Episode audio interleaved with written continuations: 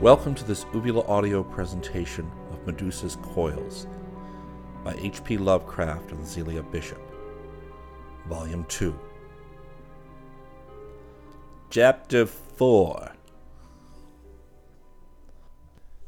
Well, the thing exploded on Tuesday, the 26th of August. I had risen at my usual time and had breakfast. It was not good for much because of the pain in my spine. It had been troubling me badly of late, and forcing me to take opiates when it got too unbearable. Nobody else was downstairs except the servants, though I could hear Marceline moving about in her room. Marsh slept in the attic next to the studio and had begun to keep such late hours that he was seldom up till noon. About ten o'clock the pain got the better of me, so I took a double dose of my opiate and lay down on the parlor sofa. The last I heard was Marceline pacing overhead. Poor creature, if I had known. She must be walking before the long mirror admiring herself. That was like her, vain from start to finish, reveling in her own beauty, just as she reveled in all the little luxuries Dennis was able to give her.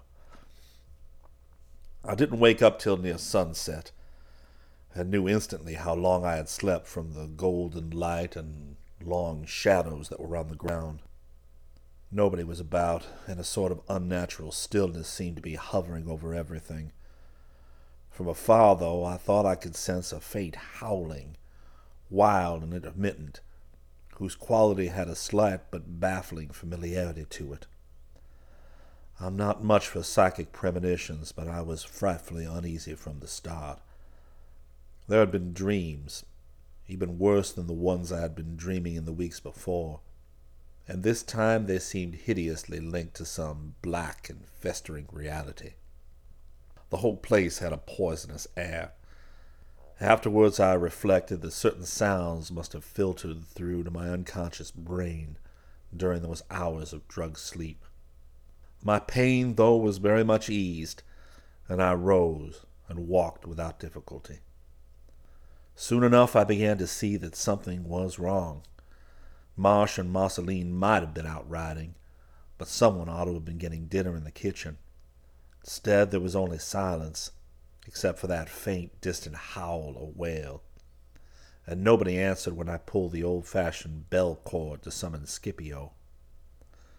Then, chancing to look up, I saw the spreading stain on the ceiling. Bright red, that must have come through the floor of Marceline's room. In an instant, I forgot my crippled back and hurried upstairs to find out the worst. Everything under the sun raced through my mind as I struggled with the dampness warped door of that silent chamber. Most hideous of all was a terrible sense of malign fulfillment and fatal expectedness. I had, it struck me, known all along that nameless horrors were gathering, that something profoundly and cosmically evil had gained a foothold under my roof from which only blood and tragedy could result. The door gave at last, and I stumbled into the large room beyond. All dim from the branches of the great trees outside the windows. For a moment I could do nothing but flinch at the faint evil odor that immediately struck my nostrils. Then, turning on the electric light and glancing around, I glimpsed a nameless blasphemy on the yellow and blue rug. It lay face down in a great pool of dark, thickened blood, and had the gory print of a shod human foot in the middle of its naked back. Blood was spattered everywhere, on the walls, furniture, and floor. My knees gave way as I took in the sight, so that I had to stumble to a chair and slump down.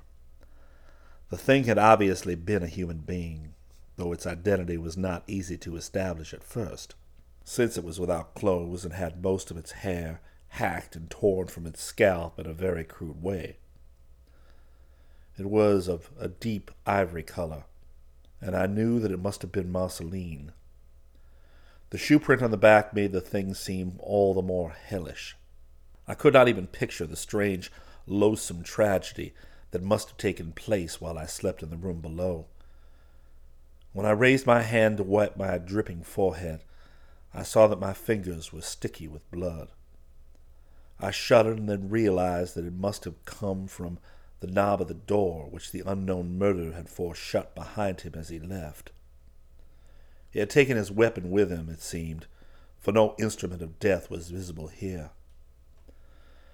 As I studied the floor, I saw that a line of sticky footprints, like the one on the body, led away from the horror to the door. There was another blood trail, too, and of less easily explainable kind a broadish continuous line as if marking the path of some huge snake. At first I concluded it must be due to something the murderer had dragged after him. Then, noting the way some of the footprints seemed to be superimposed on it, I was forced to believe that it had been there when the murderer left. But what crawling entity could have been in that room with the victim and her assassin, leaving before the killer when the deed was done? As I asked myself this question, I thought I heard fresh bursts of that faint, distant wailing. Finally, rousing myself from a lethargy of horror, I got on my feet again and began following the footprints. Who the murderer was, I could not even faintly guess, nor could I try to explain the absence of the servants. I vaguely felt that I ought to go up to Marsh's attic quarters, but before I had fully formulated the idea, I saw that the bloody trail was indeed taking me there. Was he himself the murderer? Had he gone mad under the strain of the morbid situation and suddenly run amuck? In the attic corridor, the trail became faint, the prints almost ceasing as they merged with the dark carpet. I could still, however, discern the strange single path of the entity who had gone first, and this led straight to the closed door of Marsh's studio, disappearing beneath it at a point about halfway from side to side. Evidently, it had crossed the threshold at a time when the door was wide open. Sick at heart, I tried the knob and found the door unlocked. Opening it, I paused in the waning north light to see what fresh nightmare might be awaiting me.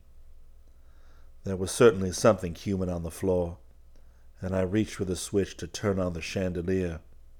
But as the light flashed up, my gaze left the floor and its horror. That was Marsh, poor devil. To fix itself frantically and incredulously upon the living thing that cowered and stared in the open doorway leading to Marsh's bedroom. It was a tousled, wild eyed thing, crusted with dried blood and carrying in its hand a wicked machete, which had been one of the ornaments of the studio wall. Yet even in that awful moment I recognized it as one whom I had thought more than a thousand miles away. It was my own boy, Dennis, or the maddened wreck which had once been Dennis. The sight of me seemed to bring back a trifle of sanity, or at least of memory in the poor boy, he straightened up and began to toss his head about, as if trying to shake free from some enveloping influence. I could not speak a word, but moved my lips in an effort to get back my voice. My eyes wandered for a moment to the figure on the floor in front of the heavily draped easel, the figure toward which the strange blood trail led, and which seemed to be tangled in the coils of some dark, ropey object. The shifting of my glance apparently produced some impression in the twisted brain of the boy, for suddenly he began to mutter in a hoarse whisper, whose purport I was soon able to catch. He said, I had to exterminate her. She was the devil, the summit and high priestess of all evil, the spawn of the pit. Marsh knew and tried to warn me. Good old Frank, I didn't kill him, though I was ready to before I realized. But I went down there and killed her. And then I killed that cursed hair. I listened in horror as Dennis choked and paused and began again. You didn't know. Father, her letters got queer, and I knew she was in love with Marsh. Then she nearly stopped writing. He never mentioned her. I felt something was wrong, and thought I ought to come back and find out. Couldn't tell you. Your manner would have given it away. Wanted to surprise them. Got here about noon today. Came in a cab and sent the house servants all off. Let the field hands alone, for their cabins are out of earshot. Told McCabe to get some things in Cape Girardeau and not bother to come back till tomorrow. Had all the servants take the old car and let Mary drive them to Ben Village for a vacation. Told them we were all going on some sort of outing and wouldn't need help. I told them they better stay all night with Uncle Skip's cousin who keeps that black boarding house. Dennis was getting very incoherent now, and I strained my ears to grasp every word. Again I thought I heard that wild, far off wail. But the story had first place for the present. He went on. Saw you sleeping in the parlor and took a chance you wouldn't wake up. Then went upstairs on the quiet to hunt up Marsh and and that woman. The boy shuddered as he avoided pronouncing Marceline's name. At the same time I saw his eyes dilate in unison with a bursting of the distant crying whose vague familiarity had now become very great. She was not in her room, so I went up to the studio, father. Door was shut, and I could hear the voices inside. Didn't knock, just burst in and found her posing for the picture nude, but with that hellish hair all draped around her, and making all sorts of sheep's eyes at Marsh. He had the easel turned half away from the door so I couldn't see the picture. Both of them were pretty well jolted when I showed up, and Marsh dropped his brush. I was in a rage and told him he'd have to show me the portrait, but he got calmer every minute. Told me it wasn't done, but would be in a day or two, said I could see it then, and that she hadn't seen it. But that didn't go with me, father. I stepped up and he dropped a velvet curtain over the thing before I could see it. He was ready to fight before letting me see it, but that, that, she, she stepped up and sided with me, said we ought to see it. Frank got horribly worked up and gave me a punch when I tried to get at the curtain, I punched back and seemed to have knocked him out. Then I was almost knocked out myself by the shriek that that, that creature gave. She'd drawn aside the hangings herself and had caught a look at what Marsh had been painting. I wheeled around and saw her rushing like mad out of the room. And then I saw the picture. Madness flared up in my boy's eyes again as he got to this place, and I thought for a minute he was going to spring at me with his machete. But after a pause, he partly steadied himself and went on again. Oh, God, that thing! Don't ever look at it. Burn it with the hangings around it and throw the ashes in the river. Marsh knew and was warning me. He knew what it was, what that woman was, that leopardess Gorgon, Lamia, whatever she was, actually represented. He tried to hint to me ever since I met her in his Paris studio, but it couldn't be told in words. I thought they all wronged her when they whispered horrors about her. She had me hypnotized so that I couldn't believe the plain facts. But this picture has caught the whole secret, the whole monstrous background. God, but Frank is an artist. That thing is the greatest piece of work any living soul has produced since Rembrandt, father. It's a crime to burn it, but it would be a greater crime to let it exist, just as it would have been an abhorrent sin to let let that she demon exist any longer.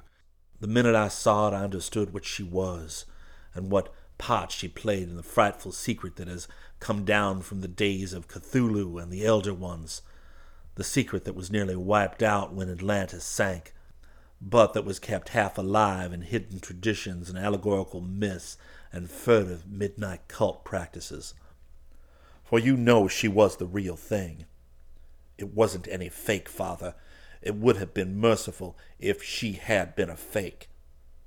It was the old hideous shadow the philosophers never dared mention, the thing hinted at in the Necronomicon and symbolized in the Easter Island colossi. She thought we couldn't see through, that the false front would hold till we had bottled away our immortal souls. And she was half right. She'd have got me in the end. She was only waiting. But Frank, good old Frank, was too much for me. He knew what it all meant and painted it. I don't wonder she shrieked and ran off when she saw it. It wasn't quite done, but God knows enough was there. Then I knew I'd got to kill her. Kill her and everything connected with her. It was a taint that wholesome human blood couldn't bear, Father. There was something else too, but you'll never know that if you burn the picture without looking. I staggered down to her room with this machete I got off the wall here, leaving Frank still knocked out. He was breathing, though, and I knew and thanked heaven I hadn't killed him. I found her in front of the mirror, braiding that accursed hair.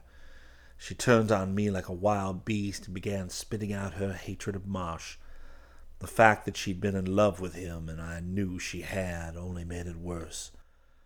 For a minute I couldn't move, and she came within an ace of completely hypnotizing me. Then I thought of the picture, and the spell broke. She saw the breaking in my eyes and must have noticed the machete, too. I never saw anything give such a wild jungle beast look as she did then. She sprang for me with claws out like a leopard's, but I was too quick. I swung the machete, and it was over. Dennis had to stop again there and I saw perspiration running down his forehead through the spattered blood. But in a moment he hoarsely resumed. I said it was all over, but God, some of it had only begun. I felt I had fought the legions of Satan and put my foot on the back of the thing I had annihilated. And then I saw that blasphemous braid of coarse black hair begin to twist and squirm by itself. I might have known it. It was all in the old tales. That damnable hair had a life of its own that couldn't be ended by killing the creature itself. I knew I'd have to burn it. So, Father, I started to hack it off with the machete. God, but it was devilish work. Tough, like iron wires. But I managed to do it. And it was loathsome the way the big braid writhed and struggled in my grasp. About the time I had the last strand cut off or pulled off, I heard that eldritch wailing from behind the house. You know, it's still going off and on. I don't know what it is, but it must be something springing from this hellish business. It half seems like something I ought to know, but I can't quite place. Got my nerves the first time I heard it, and I dropped the severed braid in my fright. Then I got a worse fright. For another second, Braid had turned on me and began to strike venomously with one of its ends, which had knotted itself up like a sort of grotesque head. I struck out with the machete and it turned away. Then, when I had my breath again, I saw that the monstrous thing was crawling along the floor by itself like a great black snake. I couldn't do anything for a while, but when it vanished through the door, I managed to pull myself together and stumble after it. I could follow the broad, bloody trail, and I saw it led upstairs. And may heaven curse me if I didn't see it through the doorway, striking at poor dazed Marsh like a maddened rattler, like it had struck at me, finally coiling around him like a python would. He had begun to come to, but that abominable serpent thing got him before he was on his feet. I knew that all of that woman's hatred was behind it, but I hadn't the power to pull it off. I tried, but it was too much for me. Even the machete was no good. I couldn't swing it freely, or it would have slashed Frank to bits. So I saw those monstrous coils tighten, saw poor Frank crushed to death before my eyes, and all the time that awful faint howling came from somewhere beyond the fields. That's all. I pull the velvet cloth over the picture and hope it'll never be lifted. The thing has to be burnt, Father. I couldn't pry the coils off poor dead Frank. They cling to him like a leech and seem to have lost their motion altogether. It's as if that snaky rope of hair has a kind of perverse fondness for the man it killed. It's clinging to him, embracing him. You'll have to burn Frank with it. But for God's sake, don't forget to see it in ashes. That and the picture. They both have to go. The safety of the world demands that they go. Dennis might have whispered more, but a fresh burst of distant wailing cut us short. For the first time, we knew what it was, for a westerly veering wind brought articulate words at last. We ought to have known long before, since sounds much like it had often come from the same source. It was wrinkled Sophonisba, the ancient Zulu witch woman who had fawned on Marceline, keening from her cabin in a way which crowned the horrors of this nightmare tragedy. We could both hear some of the things she howled and knew that secret and primordial bonds linked this savage sorceress with that other inheritor of elder secrets who had just been extirpated. Some of the words she used betrayed her closeness to demonic and Pelagian traditions. Ea Ea Shub Niggurath, Ya R'lyeh, Nagagi Nabulu Bwana Nololo, Yo Yo Poor Missy Tanit, Poor Missy Isis, Mas Klulu, come outen den water and go get your child. She done dead, she done dead. De hair ain't got no missus no more. Mas Klulu. Oh, Sophie, she know. Old Sophie, she done got the black stone out of the big Zimbabwe in old Africa. Old Sophie, she done dance in the moonshine round the crocodile stone before the Nabangas catch her and sell her to the ship folk. No more Tanit, no more Isis, no more witch woman to keep the fire a going in the big stone place. Ya yo Nagangi Nabulu Bwana Nalolo, Ea Shub Niggurath, she dead old Sophie no. That wasn't the end of the wailing, but it was all I could pay attention to. The expression on my boy's face showed that it had reminded him of something frightful, and tightening his hand on the machete boded no good. I knew he was desperate and sprang to disarm him, if possible, before he could do anything more. But I was too late. An old man with a bad spine doesn't count for much physically. There was a terrible struggle, but he had done for himself before many seconds were over. I'm not sure yet but that he tried to kill me too. His last panting words were something about the need of wiping out everything that had been connected with Marceline, either by blood or marriage. Chapter 5 I wonder to this day that I didn't go stark mad in that instant, or in the moments and hours afterwards. Front of me was the slain body of my boy, the only human being I had to cherish, and ten feet away in front of that shrouded easel was the body of his best friend with a nameless coil of horror wound around it. Below was the scalped corpse of that she monster about whom I was half ready to believe anything. I was too dazed to analyze the probability of the hair story, and even if I had not been, that dismal howling from Aunt Sophie's cabin would have been enough to quiet doubt for the nonce. If I'd been wise, I'd have done just what poor Dennis told me burn the picture and the body grasping hair at once and without curiosity. But I was too shaken to be wise. I suppose I muttered foolish things over my boy.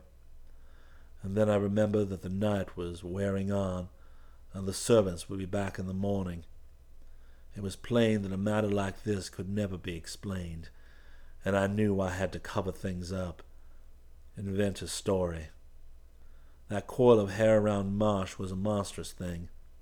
As I poked at it with a sword, which I took from the wall, I almost thought I felt it tighten its grip on the dead man.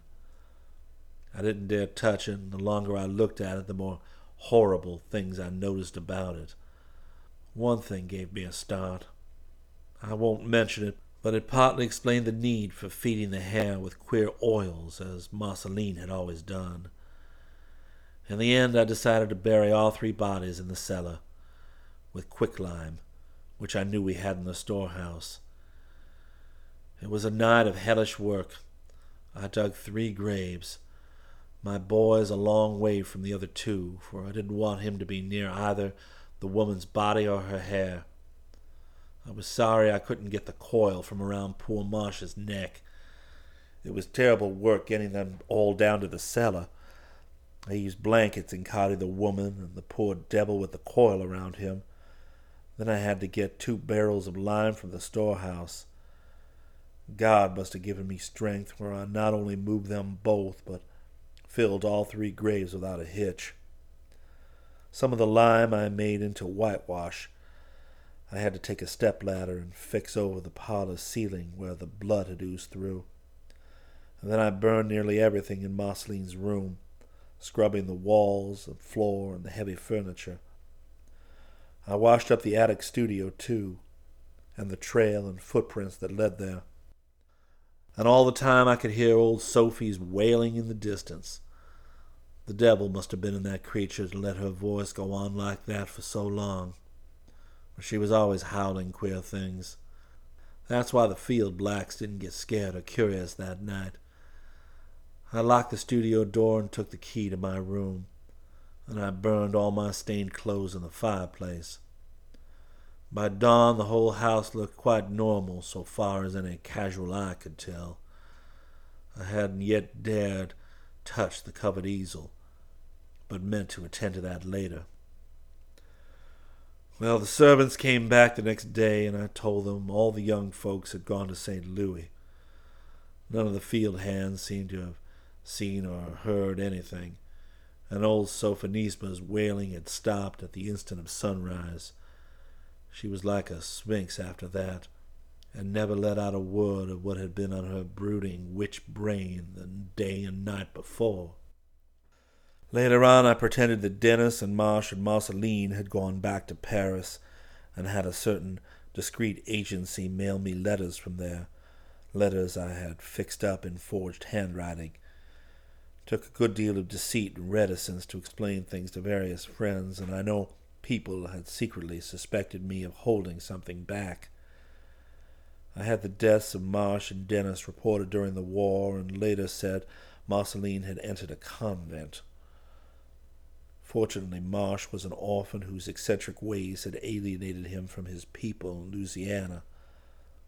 Things might have been patched up a good deal better for me if I had had the sense to burn that picture, sell the plantation, and give up trying to manage things with a shaken, overstrained mind. You see what my folly has brought me to failing crops, hands discharged one by one, place falling to ruin, and myself a hermit and a target for dozens of queer countryside stories.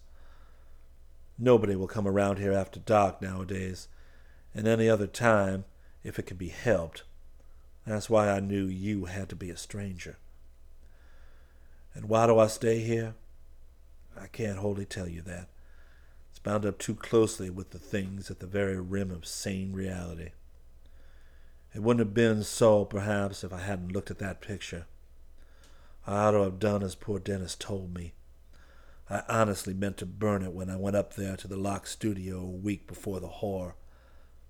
But I looked first that changed everything. No, there's no use telling you what I saw. You see, you can in a way see for yourself presently, though time and dampness have done their work. I don't think it can hurt you if you want to take a look, but it was different with me. I knew too much of what it all meant. Dennis had been right. It was the greatest triumph of human art since Rembrandt, even though it was unfinished. I grasped that at the start and knew that poor Marsh had justified his decadent philosophy. He was to painting what Baudelaire was to poetry, and Marceline was the key that unlocked his inmost stronghold of genius. The thing almost stunned me when I pulled aside the hangings. Stunned me before I half knew what the whole thing was. You know, it's only partly a portrait. Marsh had been pretty literal when he hinted that he wasn't painting Marceline alone, but what he saw through her and beyond her. Of course, she was in it, was the key to it, in a sense, but her figure only formed one point of a vast composition. She was nude except for that hideous web of hair spun around her, and was half seated, half reclining on a sort of bench or divan, carved in patterns unlike those of any known decorative tradition. There was a monstrously shaped goblet in one hand, from which was spilling a fluid whose color I haven't been able to place or classify to this day. I don't know where Marsh even got the pigments for it. The figure and the divan were in the left hand foreground of the strangest sort of scene I have ever seen in my life. I think there was a faint suggestion of its all being a kind of emanation from the woman's brain, yet there was also a direct opposite suggestion, as if she were just an evil image or hallucination conjured up by the scene itself. I can't tell you whether it's an exterior or an interior, whether those hellish cyclopean vaultings are seen from the outside or the inside, or whether they are indeed carven stone and not merely a morbid fungus arborescence. The geometry of the whole thing is crazy. One gets the acute and obtuse angles all mixed up. And God, the shapes of nightmare that float around in that perpetual demon twilight. The blasphemies that lurk and leer and hold a witch's sabbat with that woman as high priestess.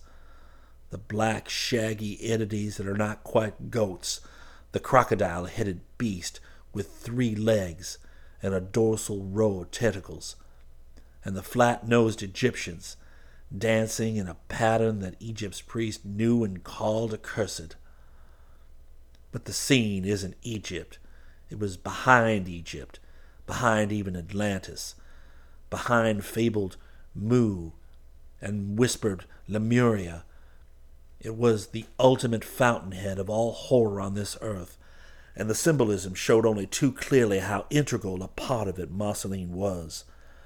I think it must be the unmentionable R'lyeh that was not built by any creatures of this planet, the thing Marsh and Dennis used to talk about in the shadows with hushed voices. In the picture, it appears that the whole scene is deep under water, though everybody seems to be breathing freely. Well, I couldn't do anything but look and shudder. And finally I saw that Marceline was watching me craftily out of those monstrous dilated eyes on the canvas. It was no mere superstition. Marsh had actually caught something of her horrible vitality in his symphonies of line and color so that she still brooded and stared and hated, just as if most of her weren't down in the cellar under the quicklime. And it was worst of all when some of those Hecate born snaky strands of hair began to lift themselves up from the surface and grope out into the room toward me. Then it was I knew the last final horror and I realized I was a guardian and prisoner forever. She was the thing from which the dim first legends of Medusa and the Gorgons had sprung, and something in my shaken will had been captured and turned to stone at last. Never again would I be safe from those coiling, snaky strands, the strands in the picture and those that lay brooding under the lime near the wine casks all too late I recalled the tales of the virtual indestructibility, even those centuries of burial of the hair of the dead. My life since has been nothing but horror and slavery. Always there had lurked the fear of what broods down in the cellar. In less than a month, the Negroes began whispering about the great black snake that crawled around near the wine casks after dark and about the curious way its trail would lead to another spot six feet away. Finally, I had to move everything to another part of the cellar, for there wasn't a black that could be induced to go near the place where the snake had been seen. Then the field hands began talking about the black snake that visited old Sophonisba's cabin every night after midnight. One of them showed me its trail, and not long afterwards I found out that Aunt Sophie herself had begun to pay strange visits to the cellar of the big house, lingering and muttering for hours in the very spot where none of the other blacks would go near. God, but I was glad when that old witch died. I honestly believe she had been a priestess of some ancient and terrible tradition back in Africa. She must have lived to be almost a hundred and fifty years old. Sometimes I think I hear something gliding around the house at night. There'll be a queer noise on the stairs where the boards are loose, and the latch of my room will rattle as if with an inward pressure. I always keep my door locked, of course. Then there are certain mornings when I seem to catch a sickish, musty odor in the corridors, and notice a faint, ropey trail through the dust of the floors. I know I have to guard the hair in the picture, for if anything were to happen to it, there are entities in this house which would take a sure and terrible revenge. I don't even dare to die, for life and death are all one to those in the clutch of what came out of R'lyeh. Something would be on hand to punish my neglect. Medusa's coil has got me, and it will always be the same. Never mix up with secret and ultimate horror, young man, if you value your immortal soul. Chapter 6 As the old man finished his story, I saw the small lamp had long since burned dry, and that the large one was nearly empty. It must, I knew, be near dawn, and my ears told me that the storm was over. The tale had held me in a half daze, and I almost feared to glance at the door lest it reveal an inward pressure from some unnameable source. It would be hard to say which had the greatest hold on me stark horror, incredulity, or a kind of morbid, fantastic curiosity. I was wholly beyond speech and had to wait for my strange host to break the spell. Do you want to see the thing? His voice was very low and hesitant, and I saw he was tremendously in earnest.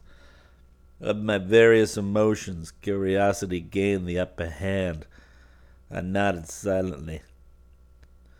He rose, lighting a candle on the table nearby, and held it high before him as he opened the door.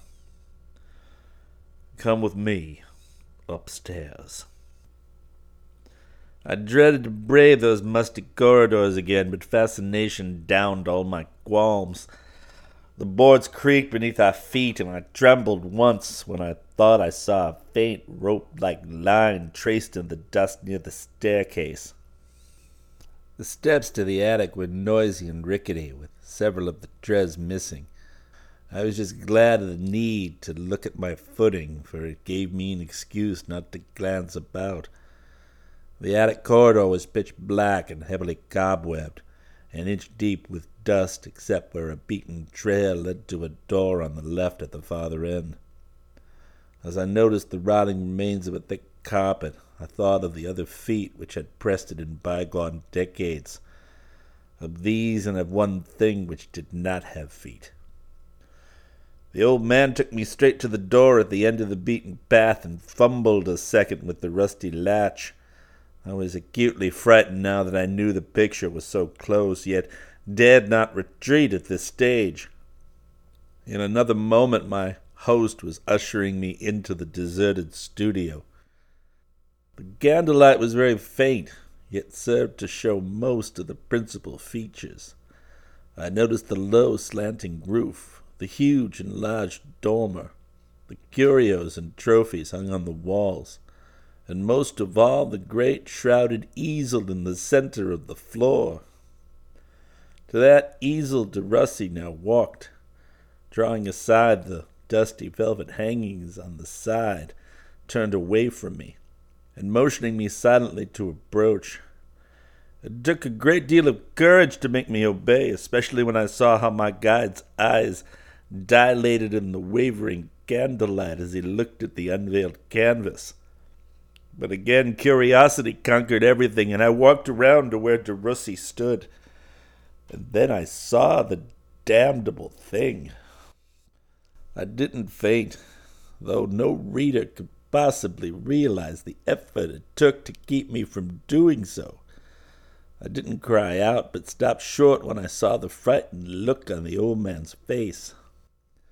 As I had expected, the canvas was warped and moldy and scabrous from dampness and neglect. But for all that, I could trace the monstrous hints of evil cosmic outsideness that lurked all through the nameless scene's morbid content and perverted geometry. It was all as the old man had said a vaulted, columned hell of mingled black masses and witches' sabbaths and what perfect completion could have added to it was beyond my power to guess.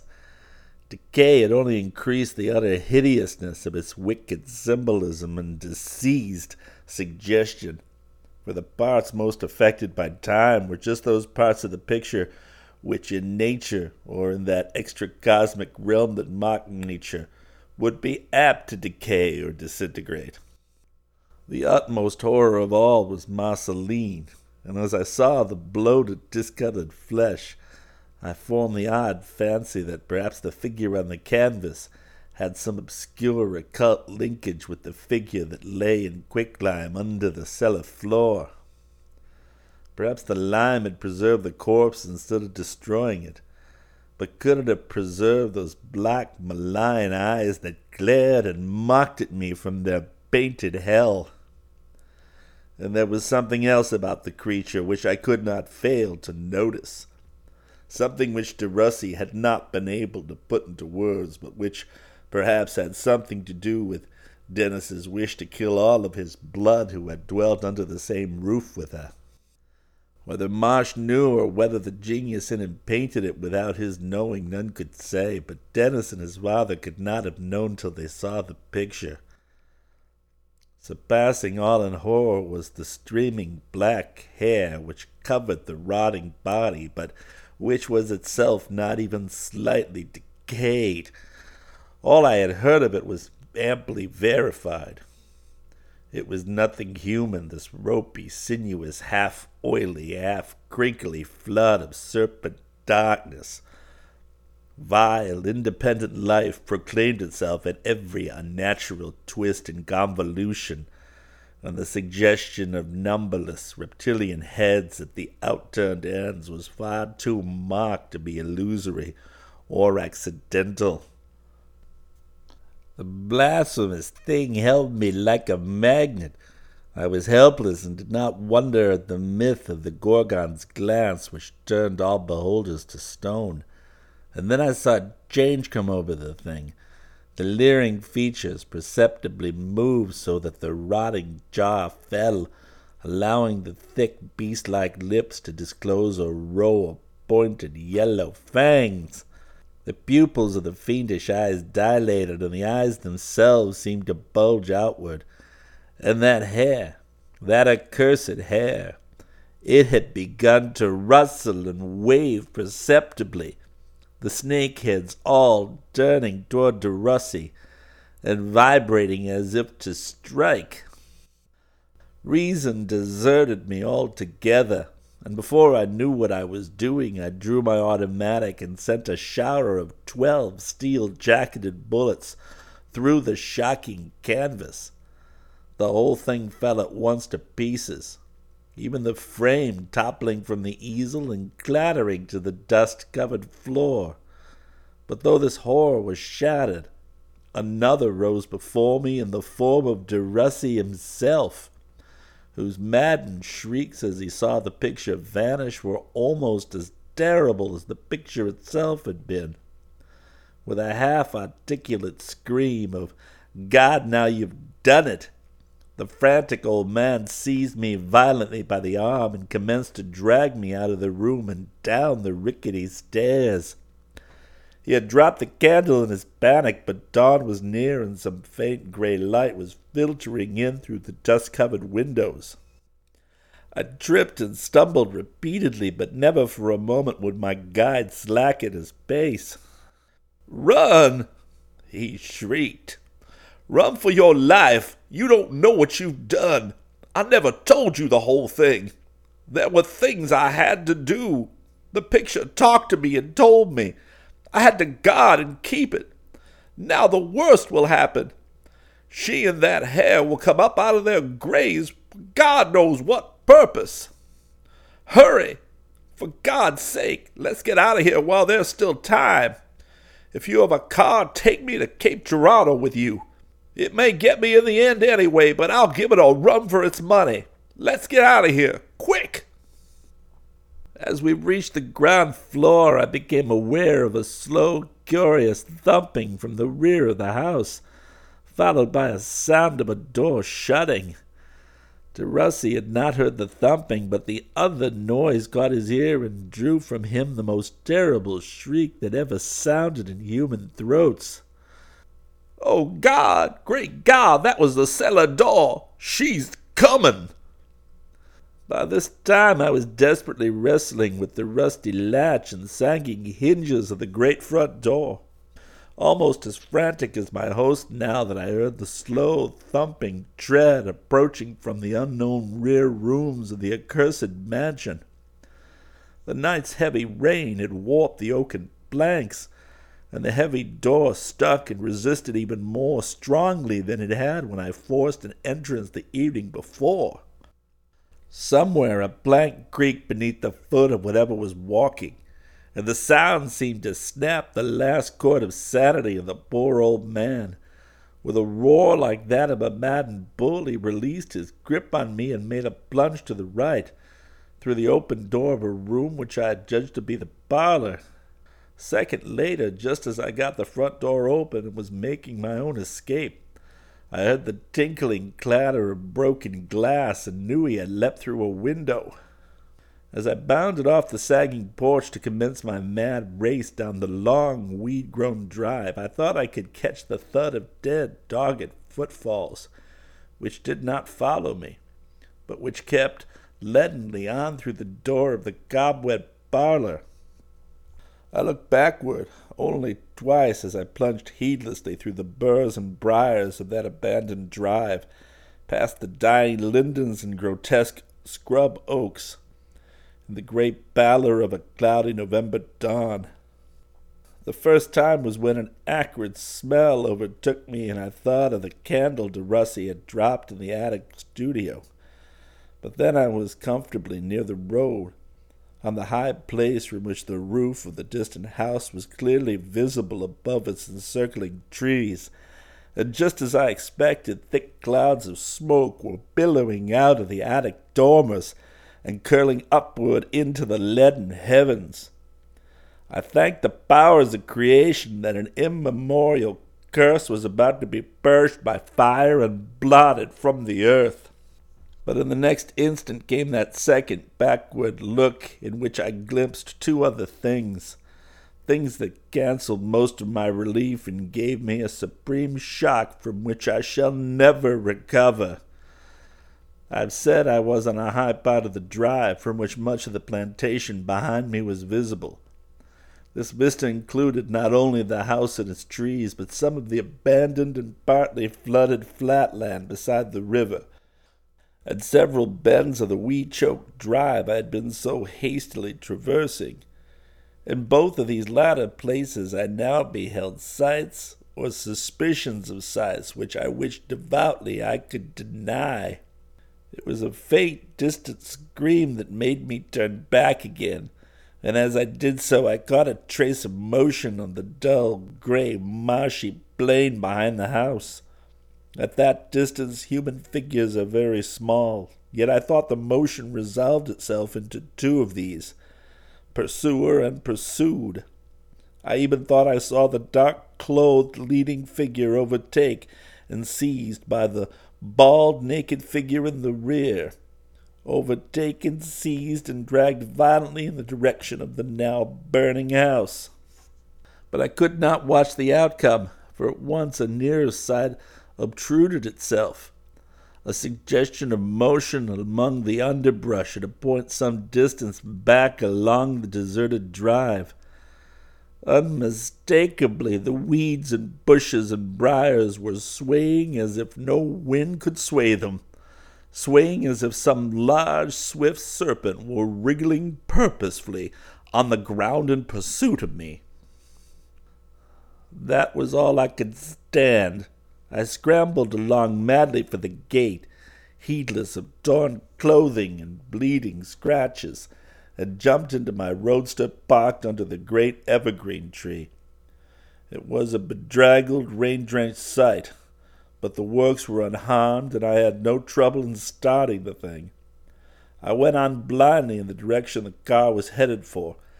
Nothing was in my mind but to get away from that frightful region of nightmares and cacodemons, to get away as quickly and as far as my gasoline could take me.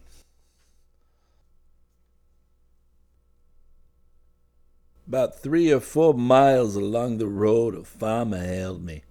A kindly, drawling fellow of middle age and considerable native intelligence.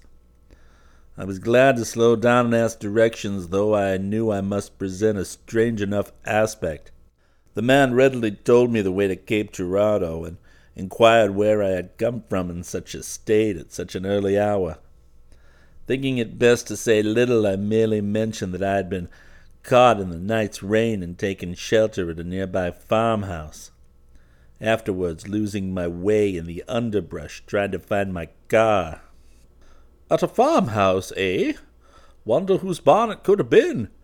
Ain't nothing standin' this side of Jim Ferris's place across Barker's Creek, and that's all of twenty miles by the road.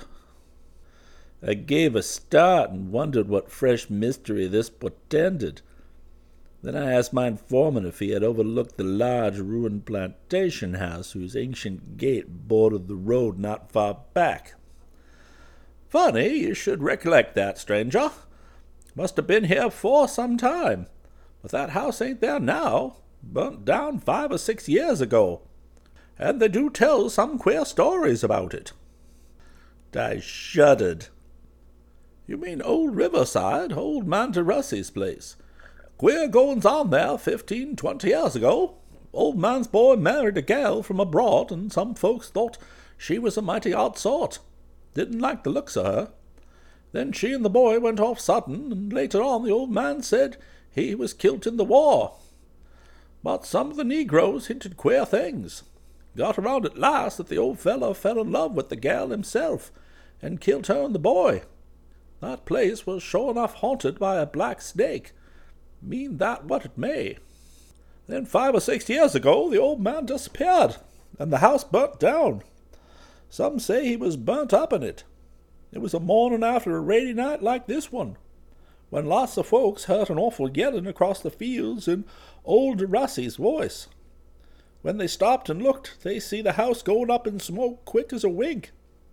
The place was all like tinder anyhow, rain or no rain. Nobody ever seen the old man again. But once in a while they tell of the ghost of that big old black snake gliding around up there. What do you make of it anyhow? You seem to have known the place. Didn't you ever hear tell of the DeRussies? What do you reckon was the trouble with that gal young Dennis married? She kind of made everybody shiver and feel hateful, though you couldn't never tell why. I was trying to think, but that process was almost beyond me now. The house burned down years ago. Then where and under what condition had I passed the night? And why did I know what I knew of these things?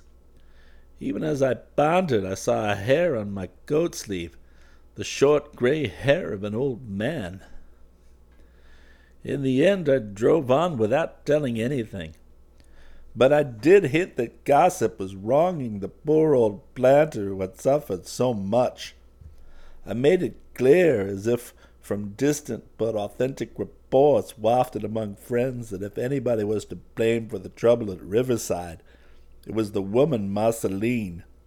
She was not suited to Missouri ways, I said, and it was too bad that Dennis had ever married her. More I did not intimate, for I felt that the de Russeys, with their proudly cherished honor and high sensitive spirits, would not wish me to say more. They had borne enough, God knows, without the countryside guessing what a demon of the pit, what a gorgon of the elder blasphemies had come to flaunt their ancient and stainless name. Nor was it right that the neighbors should know that other horror which my strange host of the night could not bring himself to tell me, that horror which he must have learned as I learned it, from the details in the lost masterpiece of poor Frank Marsh. It would be too hideous if they knew that the one timed errors of Riverside, the cursed Gorgon or Lamia, whose hateful, crinkly coil of serpent hair must even now be brooding and twining vampirically around an artist's skeleton in a lime-packed grave beneath the charred foundation, was faintly, subtly, yet to the eye of genius, unmistakably the scion of Zimbabwe's most primal grovelers. No wonder she owned a link from that old witch woman Sophonisba for though in deceitful slight proportion, Marceline was a negress. The end. This is your narrator, Jim Campanella. We hope that you've enjoyed this Uvula audio presentation of Medusa's Coils by H.P. Lovecraft and Zealia Bishop. The creepy theme music called Visitors was composed by Download Production Music and can be found on sounddogs.com. Please feel free to write us and tell us what you think at uvulaaudio at uvulaaudio.com. You can also become a Facebook fan of Uvula Audio. Just do a search for Uvula Audio on Facebook, or you can do it from the main Uvula Audio webpage. As usual, check out our Cafe Press website for t shirts, etc. For other Uvula Audio titles, please go to our website at www.uvulaaudio.com. We are listed on iTunes, and you can subscribe and download our podcasts for free from there. If you like our podcast, please feel free to tip us whatever amount you may like using the secure PayPal links at uvulaaudio.com. From all of us at Uvula Audio, we thank you.